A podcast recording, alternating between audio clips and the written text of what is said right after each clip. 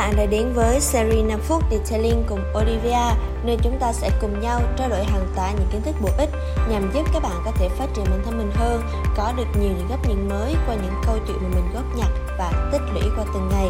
Hôm nay thì chúng ta sẽ cùng nhau chia sẻ một chút về những cách mà chúng ta thường sử dụng khi gặp vấn đề phiền toái trong công việc.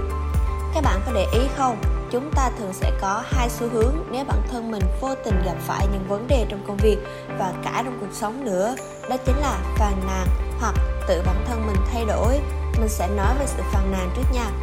Cuộc sống sẽ luôn có nhiều lý do để chúng ta trở nên căng thẳng và thói quen phàn nàn có thể được nhiều người sử dụng để bày tỏ những cảm xúc với những việc mà chưa đạt tới mức độ kỳ vọng của bản thân. Mình cũng thường hay phàn nàn lắm mặc dù là trong đầu mình, kiểu như là, không được than, không được trách, bình tĩnh thôi, nhưng mà lạ lắm, giống như là mình bị bất giác mình nói ra vậy. Tuy nhiên, mình cũng biết rằng là phàn nàn đôi khi sẽ giúp chúng ta có thể giải quyết được vấn đề, nhưng mà nếu chúng ta không thể kiểm soát được tình huống, thì phàn nàn sẽ trở nên vô ích. Nếu như mà như vậy thì nó sẽ đưa chúng ta rơi vào cái vòng lặp của sự tiêu cực và nó khiến cho chúng ta cảm thấy bị bế tắc và bất lực hơn nữa không biết là mọi người có giống mình không, nhưng mà mỗi khi mà phàn nàn thì mình luôn hy vọng rằng sẽ có ai đó có thể lắng nghe mình, sẽ có ai đó có thể thay đổi tình hình. Và hy vọng thôi, chứ chưa chắc những gì mà mình hy vọng đều sẽ trở thành sự thật. Nên là mình cần phải có những hành động để thực sự cố gắng giải quyết vấn đề. Nhân đây thì mình sẽ bật mí cho các bạn các cách để mình thoát khỏi sự phàn nàn tiêu cực nha.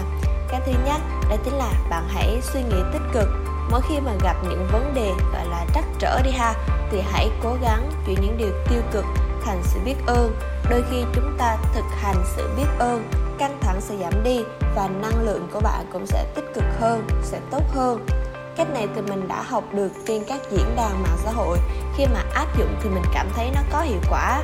Và cách thứ hai, đó chính là bạn hãy cố gắng tìm ra những giải pháp của vấn đề.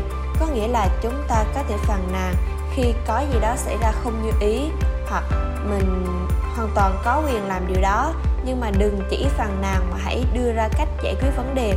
Chúng ta nên phàn nàn nhưng với mục đích là đưa ra giải pháp để tình hình trở nên tốt hơn. Và điều tiếp theo đó chính là hãy tự thay đổi bản thân. Cái này thì nó cũng không quá xa lạ, đúng không? Vì đây là điều mà chúng ta vẫn hay làm và đang làm mỗi ngày. Bất kể chúng ta là ai, chúng ta giỏi như thế nào thì sẽ có những lúc lực bất tòng tâm. Nếu như việc này xảy ra nhiều lần, thì phàn nàn sẽ chỉ khiến cho bản thân bạn cảm thấy tuyệt vọng.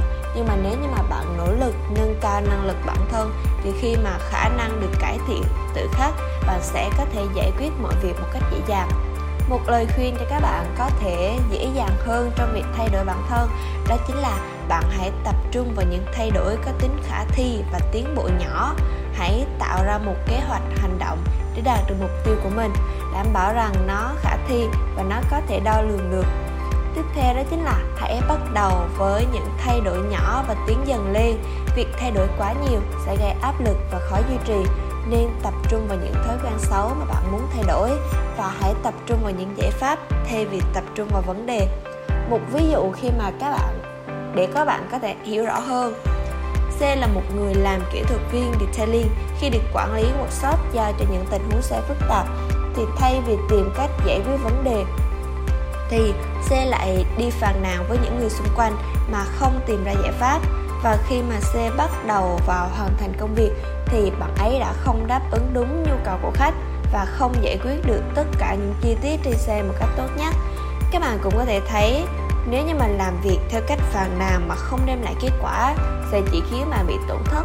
Thậm chí là cả chỗ làm của bạn cũng sẽ bị mất khách.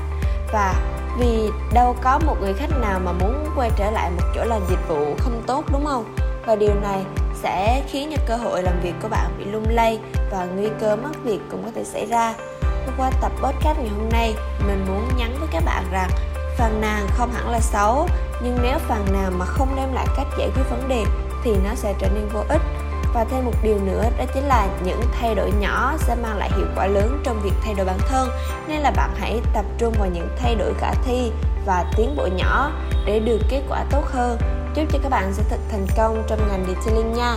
Hãy để lại đánh giá năm sao bên dưới, nhấn theo dõi những số episode khác về Detailing trên Google Podcast, Spotify, YouTube bằng cách gõ Detailing Việt Nam và hẹn gặp lại các bạn trong những số episode lần sau.